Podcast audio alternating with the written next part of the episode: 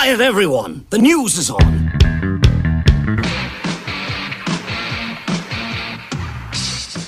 Why would the Foo Fighters bring Michael Bublé on stage with them to sing Haven't Met You Yet? Funny story. As a way to introduce the new Foo Fighters live drummer Josh Freese, Dave Grohl dedicated a portion of the band show to running through Josh's resume, talking about bands he's played with like Devo and Nine Inch Nails and Beastie Boys, and yes, even Michael Bublé. But Grohl said he's unfamiliar with the lyrics to Bublé's big hit Haven't Met You Yet, so Michael Bublé came out on Saturday and did the song with the Foo Fighters. Steven Tyler's daughter Mia and her son recently escaped the deadly wildfires in Maui.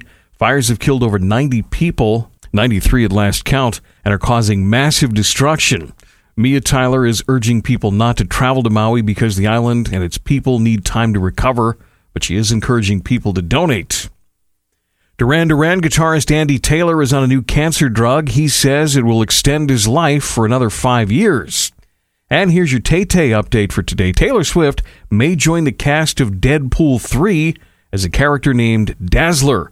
Dazzler is a mutant with light and sound based powers. Dazzler's tall, wears a blue outfit, a blue mask, and has long blonde hair. Taylor's casting may be due to her close friendship with Deadpool actor Ryan Reynolds and his wife Blake Lively.